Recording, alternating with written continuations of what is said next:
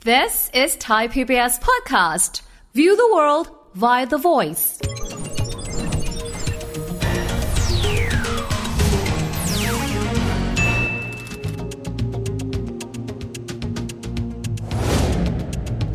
สวัสดีครับ ยินดีต้อนรับเข้าสู่รายการเศรษฐกิจติดบ้านนะครับ วันนี้จะมาคุยกันเรื่องของระบบสาธารณสุขบ้านเรา ผมเชื่อว่าหลายท่านจะเคยได้ยินคำนี้บอกว่า แพทย์ของไทยเหล่านี้เนี่ยท้อแท้ค่อนข้างเยอะนะครับเขาบอกว่างานในยหนักมาก คนไข้ก็ล้นโรงพยาบาลด้วยจำนวนแพทย์ต่อประชากรเราถือว่าน้อยมากๆเลยนะครับบางคนก็ถอดใจบอกว่าอยากจะลาออกนะครับก็เป็นข่าวเป็นข่าวกันเมื่อไม่นานนี้ก็มีเช่นเดียวกัน และปัญหานี้นะครับทางกระทรวงสาธารณสุขนะครับก็ได้พยายามหาทางออกด้วยมาตรการดังต่อไปนี้ครับ หนึ่งครับการเพิ่มจำนวนแพทย์และเพิ่มค่าตอบแทนให้แก่บุคลากรทางการแพทย์ โดยภายในปี 2569 ครับ จะเพิ่มจำนวนแพทย์ 35,000 คน พยาบาลอีก 140,000 คน รวมถึงตำแหน่งอื่นๆในวิชาชีพด้วย อันดับต่อมาครับก็คือการปรับระบบฝึกอบรมแพทย์ประจำบ้าน ใช้โรงพยาบาลในสังกัดกระทรวงสาธารณสุข ที่เป็นศูนย์อบรมแพทย์ประจำบ้าน 48 แห่งทั่วประเทศ โดยแพทย์ไม่ต้องลาศึกษาครับ อยู่ปฏิบัติอบรมและได้วุฒิบัตรทำให้คงกำลังอัตราแพทย์ในพื้นที่ได้ปีละ 1,500 คน และอีกหนึ่งมาตรการครับคือการขยายจำนวนนักศึกษาแพทย์ปีละ 2,000 คน โดยโครงการผลิตแพทย์เพื่อชาวชนบท และเน้นให้ทุนกับนักเรียนในพื้นที่ครับ ประเด็นเหล่านี้ครับต้องบอกว่าเหมือนกับมีหลากหลายมิตินะทับซ้อนกันอยู่ด้วย วันนี้จะมาคุยประเด็นนี้ครับกับแขกรับเชิญของเราสองท่านครับท่านแรกครับท่านเป็นนักเศรษฐศาสตร์สื่อสารมวลชนนะครับรองศาสตราจารย์ดรเจิมศักดิ์ปิ่นทองอาจารย์สวัสดีครับ สวัสดีครับ อีกท่านหนึ่งนะครับ ท่านเป็นนักการเงินนะครับ แล้วก็อดีตประธานสมาคมที่ปรึกษาการเงินแห่งเอเชียแปซิฟิกนะครับอาจารย์บรรยงวิทยาวีรศักดิ์ครับอาจารย์บรรยงสวัสดีครับ สวัสดีครับ อาจารย์ครับผมถามทั้งสองท่านเลยนะครับ มีข้อเสนอบอกแบบนี้ คนไข้ล้นก็เพิ่มจำนวนหมอ เพิ่มจำนวนหมอด้วย เพิ่มผลตอบแทนด้วย ผมไปที่อาจารย์เจิมสากก่อนอาจารย์มองไงครับ คนไม่แปลกใจเลยว่าเรื่องสาธารณสุขดันเชิญนักเศรษฐศาสตร์นักการเงินมาพูดเรื่องนี้ ผมคนหนึ่งก็ก็น่าสนใจอาจารย์แต่ผมเชื่อว่าจะได้มีเพอร์สเปกทีฟหรือมุมมองที่แตกต่าง ผมคิดว่าการที่จะเพิ่มบุคลากรทางการแพทย์ ทั้งแพทย์ ทั้งพยาบาล ทั้งเภสัชทั้งบุคลากรอื่นๆอาจจะจำเป็น อืม แล้วก็คิดว่าก็เห็นด้วยที่ตอนนี้กระทรวงสาธารณสุขกำลังจะเพิ่ม และขณะเดียวกันว่าจะเพิ่มรายได้ เช่นแพทย์ที่ทำนอกเวลาแพทย์เฉพาะทาง ก็จะได้รายได้เท่านั้นเท่านี้แต่ละคนบุคลากรได้หมดเลย อืม ผมก็เห็นด้วย ครับ ผมคิดว่าอันนั้นก็เป็นทางหนึ่งในการที่ทำแล้วก็มีประเด็นหนึ่งที่ผมค่อนข้างจะเห็นด้วยมาก ก็คือว่าจะส่งเสริมให้คนในชนบทเนี่ยได้ทุนในการเรียนแพทย์ ครับ ผมคิดว่าถ้าไม่อย่างนั้นแล้วเนี่ยเราจะหาแพทย์ที่อยู่ในดินแดนที่ห่างไกลกันดารเนี่ยยาก ครับ แต่อยากจะเติมนิดเดียว อืม ตบในประเด็นนี้ ก็คือว่าถ้าจะให้เนี่ยอย่าให้ระดับจังหวัด ให้ระดับอำเภอไปเลย ย่อยลงไปกว่าจังหวัดอีกเหร ย่อยลงไปเลย ครับ เพราะให้ระดับอำเภอและให้ท้องถิ่น องค์การบริหารส่วนท้องถิ่นระดับ ครับ อำเภอ เป็นเจ้าของทุน อ๋อ เงินผ่านมาทางองค์การบริหารส่วนท้องถิ่น ครับ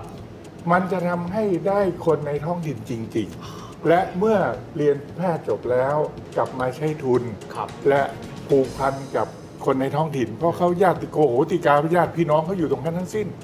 ผมคิดว่ามันจะทำให้ยั่งยืนกว่า ครับ ขอเติมนิดเดียวตรงนี้นอกนอกจากนั้นก็จะเห็นด้วยกับกับทางการที่ทำอยู่ ครับ เดี๋ยวคงค่อยกลับมาคุยกับอาจารย์ต่อนะครับทีนี้อาจารย์บรรยงก็บอกนี่ครับหลายท่านอย่างที่อาจารย์เจิมศักดิ์บอกเลยเชิญนักการเงินมาคุยด้วย เพราะเดี๋ยวเราจะได้คุยกันตัวอย่างเปรียบเทียบกับประเทศอื่น แต่ผมถามอาจารย์บรรยงแบบนี้นะครับเรื่องการที่บอกขยายจำนวนนักศึกษาแพทย์ การเพิ่มผลตอบแทนเกาถูกที่คันไหมครับ ผมว่ามันมีส่วนช่วยระดับหนึ่งนะครับ แต่มันยังมีหลายปัญหาที่เป็นปัญหาเชิงโครงสร้าง ถ้าเราไม่แก้ปัญหาเหล่านั้นเนี่ยนะครับ อืม ถึงแม้เราจะเพิ่มผมตอบแทนอย่างเดียวเนี่ยมันอาจจะไม่ได้แก้ปัญหาทั้งหมดนะครับ สิ่งที่ผมเห็นก็คือทุกวันนี้ในกรุงเทพนะครับมีแพทย์ 1 ต่อ 500 คน โอ้ ภาคกลาง 1 ต่อ 1,500 โอ้โอเค แต่ในภาคอีสานและภาคใต้ 1 ต่อ 2,000 กว่า โอเค นะครับแสดงว่ามันกระจุกตัวอยู่ในเมืองใหญ่ ครับ นะครับ ซึ่งเอ่อเราอาจจะมีลูกค้าต่างประเทศด้วยทำให้ผลตอบแทนมันสูงสำหรับแพทย์ที่มารักษา นอกจากนั้นก็มีแพทย์รุ่นพี่นะครับ บอกบอกว่านักศึกษาปัจจุบันเนี่ยนะครับเจนแซมีความเป็นปัจเจกชนสูง อ่า ความอดทนน้อย ไม่เหมือนกับ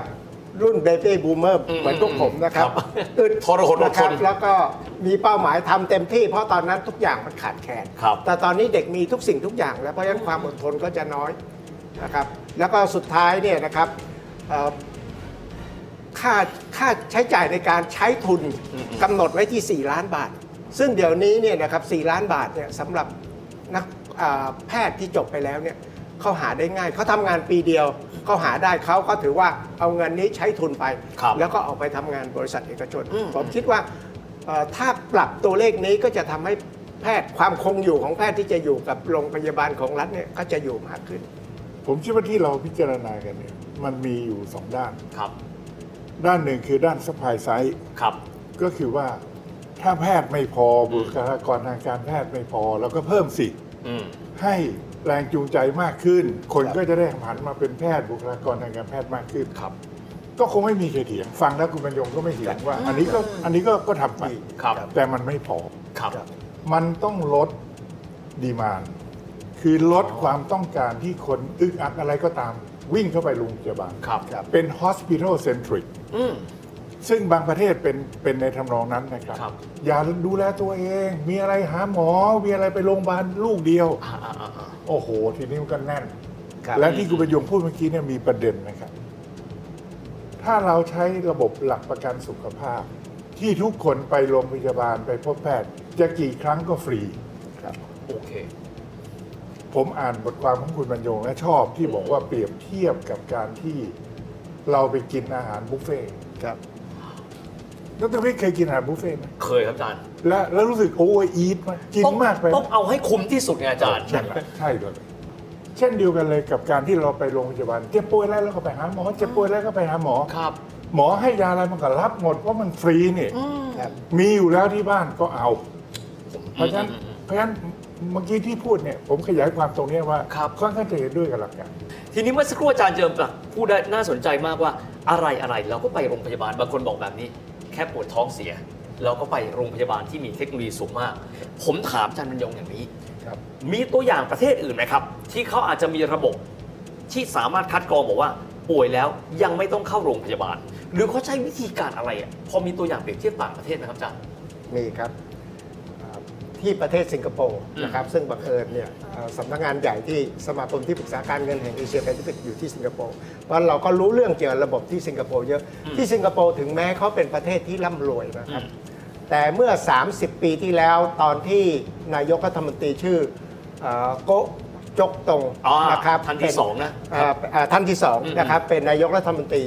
ท่านก็ประกาศนโยบายที่จะ เอ่อแก้ไขระบบสาธารณสุขที่เดิมเบิกไม่อั้น เป็นว่าทุกคนต้องมีส่วนร่วมจ่าย แล้วก็ทุกคนต้องมีส่วนร่วมดูแล เอาสนับประชาชนคว้ากระเป๋าไงมีส่วนร่วมจ่ายอ้าว ตอนนั้นได้รับการคัดค้านอย่างมากเลย ครับ นะครับ แต่เนื่องจากเขาเป็นคล้ายๆกับรัฐบาลมีเสียงข้างมาก อืมอืมอืม ข้างมากสูงมากนะค ครั รับ บ เพราะฉะนั้นเขาจึงจัดการได้อย่างเป็นเสร็จนะครับ โดยให้ประชาชนทุกคนจ่ายเบี้ยประกันตั้งแต่แรกเกิด แรกเกิดก็คือพ่อแม่ต้องจ่าย ครับ เป็นเบี้ยประกันสำหรับการเข้ารักษาในโรงพยาบาลของรัฐ อืม นะครับ ไม่ใช่ฟรีแบบแบบบัตรทองของเรานะครับ ครับ โรงพยาบาลของรัฐมีแต่คุณต้องเสียเบี้ยประกันนะครับ เสร็จแล้วเมื่อเข้าโรงพยาบาลของรัฐ เราผู้ป่วยยังต้องออกเองอีก 20% จ่ายเบี้ยประกัน จากผมเรียกว่ากรมธรรม์แล้วกันนะคล้ายๆกรมธรรม์ ครับ และยังต้องจ่ายอีก 20% ของของค่ารักษาที่เกิดขึ้น หลักหลักการเบื้องหลังของเขาคืออะไรครับอาจารย์ คือทุกคนจะต้องดูแลตัวเองให้ดีที่สุด เพราะถ้าเกิดคุณป่วยขึ้นมา อ่าอ่า คุณเข้าโรงพยาบาล คุณจะต้องมีส่วนจ่ายละเพราะฉะนั้นทุกคนต้องพยายามดูแลสุขภาพ แล้วเขามีแคปด้วยนะครับว่าปีหนึ่งเบิกได้ไม่เกินประมาณ 5 ล้านบาท ครับ ครับ โอ้มีแบบนี้ด้วย ครับ ผมถามอาจารย์เชิมสั่งแบบนี้ บางคนก็บอกรัฐต้องดูแล ทุกสิ่งทุกอย่าง หลักการในเชิงเศรษฐศาสตร์ในเชิงสังคมอาจารย์มองประเด็นนี้ไงครับ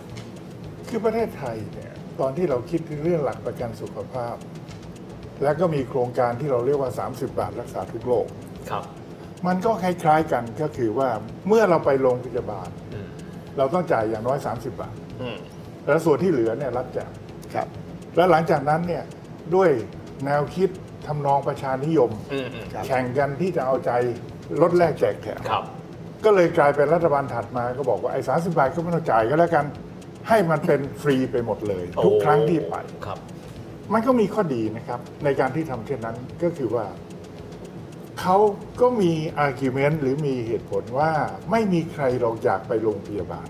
อ่า ถ้าไปมันก็มีต้นทุนในการที่ต้องเข้าไปมานั่งรอมันเดือดร้อนอยู่แล้ว ไอ้สาบาทมันนิดเดียว แต่ผมค่อนข้างกลับมานั่งคิดเนี่ยค่อนข้างจะเห็นด้วยกับคุณบรรยงคือถ้าคนเราเนี่ยไม่ได้ร่วมจ่าย มีอะไรก็ไป มีอะไรก็ไป แพทย์ให้ยามายาที่บ้านมี ก็เอาไว้ก่อนก็ของฟรีนี่ครับ อ่า จริง ๆ ที่บ้านจะมีอยู่แล้วก็ได้ เราก็รับหมด แต่ว่าถ้าเราต้องร่วมจ่าย หลักการในทางเศรษฐศาสตร์แล้วเนี่ย มันมีทางคิดได้สองทาง ทางที่หนึ่งก็คือจ่ายเบื้องต้นเท่าไหร่ ครับ เช่น 30 บาทอาจจะกลายเป็นว่าไปทุกครั้ง อืม ร้อยบาทแรกเจ้าของไข้เป็นคนจ่ายเอง ครับ ที่เหลือรับจ่ายอ่ะ อืม นั่นก็ทางหนึ่ง ครับ หลักการที่ 2 ก็คือว่า co-payment ก็คือเราต้องจ่ายเอง 10% 20%หรือกี่เปอร์เซ็นต์ก็ว่า สม ไป ทบไปของเราด้วย สมทบ ครับ หรือจะทั้งสองอย่างบวกกัน โอเค ขึ้นต้นเราต้องไปจ่ายเองสักร้อยหนึ่ง ครับ และหลังจากนั้นมีค่าใช้จ่าย เราต้องจ่ายเองสัก 15% 20%ที่เหลือรัฐจ่าย ครับ อันนี้ก็จะช่วยทำให้ ไม่ใช่มีอะไรก็วิ่งโรงพยาบาล นึกออกอืม แต่ว่าเราก็จะต้องมีระบบอย่างอื่นละทีนี้ อันนั้นเดี๋ยวเราค่อยพูดกันว่า อืม ถ้าไม่ใช่มีอะไรวิ่งไปหาหมอ แต่จะดูแลตัวเองให้ดีอย่างไรนะครับ เพราะว่ามันมีต้นทุนเกิดขึ้นกับตัวเขาแล้วล่ะเขาจะต้องคิดอะไรมากขึ้นกว่า มีอะไรก็ก็วิ่งไป อืมอืมอืมอาจารย์งั้นผมถามสลับหมู่บ้านสำหรับคนที่เขามีรายได้น้อยเขาลำบาก ครับ ถ้าเกิดเป็นแบบนั้นแล้วเราจะดูแลคนที่เขาอาจจะไม่ได้มีฐานะดีเพียงพอที่จะจ่ายตรงนั้นเนี่ยทั้งสองท่านผมเริ่มจากอาจารย์บรรยงก่อน เราจะดูแลกลุ่มคนเหล่านั้นยังไงครับ ที่สิงคโปร์ก็มีทางออกอย่างนี้นะครับ เริ่มตั้งแต่คนที่มีรายได้อ่าน้อยนะครับ อืม รายได้น้อยเบี้ยประกันก็จะมีส่วนลดลงไปนะครับ ก็จะมีส่วนลดลงไป อ๋อ ซึ่งคุณจะต้องไปแสดงตัวแสดงฐานะการเงิน อืม แล้วก็จะมีการตรวจสอบฐานะการเงินอย่างเข้มข้น ครับ แต่สำหรับคนที่ไม่มีเลยจริง ๆ หาเช้ากินค่ำเขาก็จะมีส่วนที่ยกให้ฟรี แต่คุณก็ต้องไปแสดงตนเหมือนกับเป็นสสมัยก่อนประเทศไทยมีที่เราเรียกว่าคนไข้อนาถา นะครับ ซึ่งนั่นคือพิสูจน์แล้วว่าตัวคุณไม่มีญาติพี่น้องที่ใกล้ชิดก็ไม่มีเขาดูถึงญาติพี่น้องด้วยนะครับ โอ้โห ทีนี้มันก็ต้องมาคิดระบบ เพราะว่าถ้าไม่งั้นถ้ามีช่องโหว่จริงๆเนี่ยทุกคนก็จะบอกว่าฉันไม่มีเงิน ฉันขอฟรี โอ้ อันนี้อันนี้ก็ต้องฝาก นักเศรษฐศาสตร์อย่างอาจารย์ว่า ครับ เราจะแก้ปัญหาเหล่านี้อย่างไร นี่นี่ขนาดจะพูดถึงนะฮะสิงคโปร์ก็5ล้านกว่าคนเขายังซับซ้อนถ้าบ้านเรา 66 ล้านคนผมว่าท้าทาย อาจารย์เจิมศักดิ์มองในมุมเศรษฐศาสตร์บ้าง เพราะว่าประเทศไทยก็ประกอบด้วยคนหลายช่วงชั้น เกิดเหตุการณ์อย่างนี้แล้วเรามีคนประมาณ 60 กว่าล้านคน แล้วเราเชื่อว่าเรามีคนที่มีบัตรสวัสดิการแห่งรัฐ 14 ล้านคน มันจะวุ่นวายขนาดไหนหรืออาจารย์มองว่าเรามีทางออกยังไงไหมครับ คือในสมัยก่อนเนี่ยเราให้แพทย์เป็นคนตัดสินใจว่าใครจะได้อนาถาหรือไม่ ครับ อ๋อครับ แต่ถ้าเราเปลี่ยนระบบซะแพทย์ทำตามปกติ อืม แต่เรามีกองทุน รัฐสร้างระบบกองทุนขึ้นมา แล้วมีคณะกรรมการกองทุน ครับ เพราะฉะนั้นคนที่ไม่มีจริงๆเนี่ย อืม ก็สามารถที่จะมาขอจากกองทุน ครับ อีกหน่วยหนึ่งเขาเป็นคนพิจารณาว่าจะช่วย ซึ่งไม่มากเลยเติมให้อย่างเช่นบอกว่าเป็นโคเ a เมนต์เขาอาจจะต้องจ่าย 10% 15% 20%กองทุนอันนี้ก็สามารถที่จะตรวจสอบได้ว่าเขาเหมาะสมที่จะได้รับทุนตรงนี้ก็ให้ให้ทุนอันนั้นก็เป็นทางหนึ่งที่ทำได้ นะครับ อีกข้างหนึ่งเนี่ยผมคิดว่ามันก็มีอาร์กิวเมนต์อยู่ตลอดเวลา มันมีคนไทยที่อยากจน ทั้งนั้นที่มันไม่ได้จน คือยังพอมีฐานะอยู่แต่อยากเคลมสิทธิต่างๆ ก็ของฟรีใครๆก็ชอบนะครับเพราะฉะนั้นมีคนที่อยากจน อันนี้ก็มีปัญหาเรื่องต้นทุนในการวีดในการที่จะเอาจะซีเล็กหรือจะเลือกใครจนจริงจนไม่จริง อันนี้อันนี้ก็ต้องยอมรับความจริงว่ามันมีปัญหา อืม แต่ถ้าเราบอกว่าเป็นสวัสดิการรักษาพยาบาลทุกคน มันก็จะเกิดปัญหาอีกว่ามันก็คนไข้ก็ล้นโรงพยาบาล ครับ อย่างที่อย่างที่อาจารย์บรรยงเขาเป็นเป็นห่วงว่า ครับ ในที่สุดจะทำไงมันก็เป็นเรื่องสองเรื่องที่จะต้องต้องต้องนั่งช่างตรงนี้ ครับ ประชากรเพิ่มขึ้น ครับ 5%แต่งบประมาณที่ใช้ในการรักษาพยาบาลเนี่ยจากปีแรก 80,000 ล้าน ตอนนี้มาเป็นปีละ 200,000 ล้าน วิธีการที่จะแก้ปัญหานี้ก็คือต้องทำให้ทุกคนแก่ช้าที่สุด เราควรให้คนแก่ช้าไปให้ใกล้ตาย เจ็บจะสั้น เราต้องให้ความรู้กับคนขายยาที่เป็นเภสัชกรและไม่ใช่เภสัชกรเพิ่มมากขึ้น ครับ เราต้องสร้างอสมให้มากขึ้น ยังไงก็ตามโรงพยาบาลก็แน่นพอคนใหม่เข้าไปวิกฤต เขาก็ต้องไปเอาคนที่อยู่เก่านั่นออกไปก่อน หายแต่มันยังหายไม่ดี เพราะฉะนั้นต้องเริ่มคิดที่จะมี intermediate care หลักการตรงนี้มันทำให้การเราลดดีมานของคนที่จะเข้าโรงพยาบาลลูกเดียว ครับ ไอ้ความแน่นก็จะเริ่มเบาบางลง วันนี้ได้ข้อมูลมากมาย ขอบคุณอาจารย์ทั้งสองท่านนะครับ แต่อย่างไรก็ตามนะครับ สังคมไทยเดินหน้าเข้าสู่สังคมสูงวัย เราจะมีจำนวนผู้สูงอายุมากขึ้นเรื่อยๆ เป็นอีกหนึ่งความท้าทายของสังคมไทยด้วย เดี๋ยวโอกาสหน้าจะได้มาพูดคุยกับอาจารย์ทั้งสองท่านนะครับว่า แล้วเราจะเดินหน้าแก้ไขปัญหานี้อย่างไรสำหรับวันนี้เวลาหมดลงแล้วนะครับ แล้วพบกันใหม่โอกาสหน้า สวัสดีครับ